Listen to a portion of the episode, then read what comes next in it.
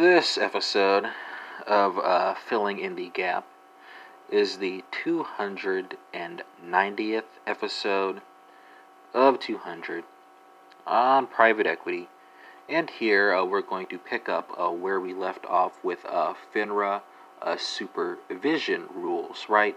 And at the end of uh, episode 289, uh, it was mentioned in passing, right? Uh, that a broker dealer had to designate a principal to a supervisory jurisdiction office and uh, take reasonable steps to ensure that the designated person uh, had the required experience and training to act in that capacity, right? And you know, uh, the latter portion uh, of all that is a tad bit vague, right? So, how do you determine uh, who has uh, required experience, right? Uh, well, here, uh, FINRA has taken care of that for us, right? So, uh, all you really need is a Series 24 principal license, right? So, no real degree requirement there. each registered representative and principal must participate in an annual interview uh, or meeting conducted by the firm uh, where compliance issues that are relevant, I'm sorry, that are relevant uh, to uh, the uh, designated person's business activities are discussed. Right? registered persons are not required to be physically present at the meeting, but firms using electronic media or other methods to conduct the meeting must take steps to document that each uh, person attends uh, the entire meeting, right?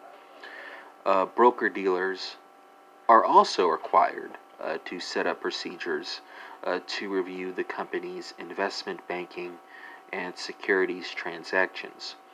Uh, while the firm is not required to review all of its transactions, uh, it can use a risk based algorithm uh, designed to focus on the areas uh, that pose the greatest uh, violation risk.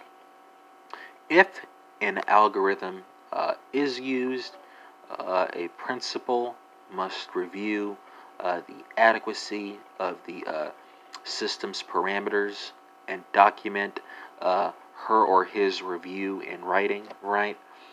Uh, when it comes to written or electronic correspondence and internal communications on investment banking or securities activities, uh, these messages should be reviewed for issues related to compliance with uh, state or federal securities laws, uh, FINRA rules, Uh, the firm's uh, procedures, uh, uh and uh, other relevant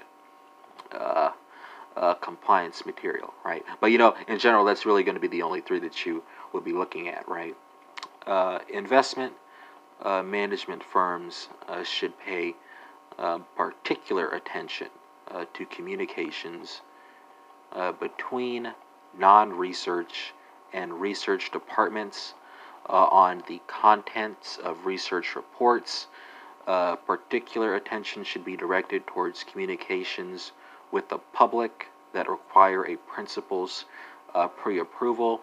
Uh, what else uh, should be uh, watched with vigilance? Well, customer complaint identification and reporting to FINRA should be analyzed, and firms should keep an eye on prior written approval of changes uh, in account name or a designation of uh, customer orders, right?